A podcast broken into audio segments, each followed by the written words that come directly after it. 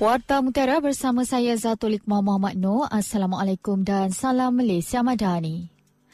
Sebanyak 122 kes demam denggi dilaporkan di seluruh Pulau Pinang pada Minggu Epidemiologi ke-51 ME51 bagi tempoh 17 hingga 23 Disember dengan satu kematian dilaporkan. Jabatan Kesihatan Negeri Pulau Pinang JKNPP dalam kenyataan semalam memaklumkan kumulatif kes demam denggi yang dilaporkan sejak awal Januari hingga 23 Disember adalah sebanyak 7,254 kes dengan 12 kematian dicatatkan. Daerah seberang Perai Tengah merekodkan jumlah kes demam denggi paling tinggi iaitu 3,468 kes. Dengan lima kematian dicatatkan diikuti Timur Laut sebanyak 1,285 kes dan dua kematian. Manakala seberang Perai Selatan pula 1,282 kes serta empat kematian. Seterusnya daerah barat daya dengan 748 kes demam denggi dan satu kematian. Dan yang terakhir ialah seberang Perai Utara sebanyak 471 kes namun tiada kematian direkodkan. JKNPP memaklumkan terdapat 33 bilangan wabak semasa di lima daerah di negeri itu bagi ME51 dengan kumulatif wabak sejumlah 765.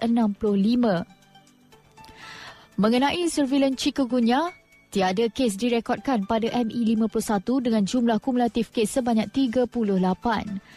Namun, JKNPP menasihati orang ramai supaya sentiasa memastikan tiada takungan air di rumah yang menjadi tempat pembiakan nyamuk Aedes selain memastikan persekitaran kediaman bersih bagi mencegah kes demam denggi.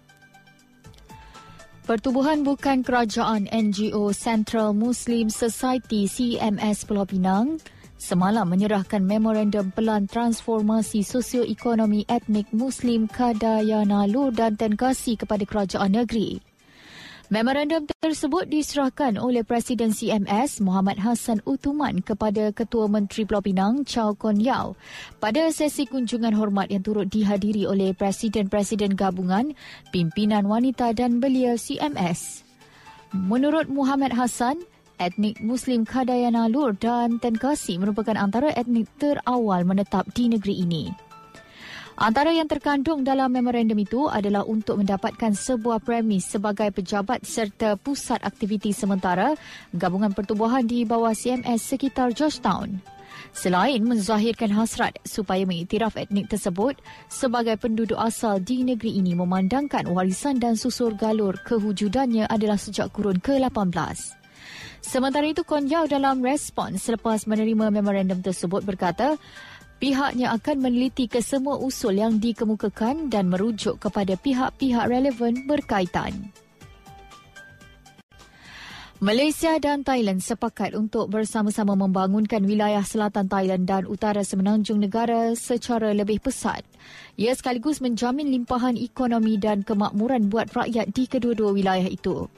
Perdana Menteri Datuk Seri Anwar Ibrahim berkata komitmen bersama itu disepakati kedua negara ketika pertemuan beliau bersama rakan sejawat Srita Tavisin di Phuket, Thailand kemarin.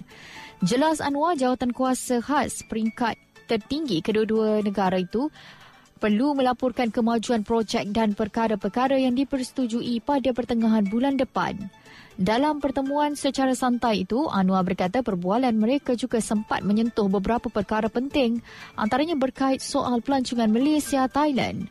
Menurut beliau, Serita menyatakan kesediaan Thailand untuk mempromosikan pelancongan di Phuket, Langkawi dan kawasan lain di utara semenanjung negara secara bersama memandangkan peningkatan mendadak pelancong Malaysia ke Thailand.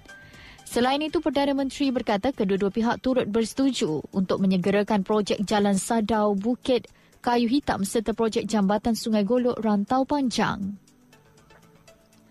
Dari sungai hingga ke segara, Palestin pasti merdeka. Sekian Warta Mutiara, berita disunting Zatulik Muhammad Noor. Assalamualaikum, salam perpaduan dan salam Malaysia Madani.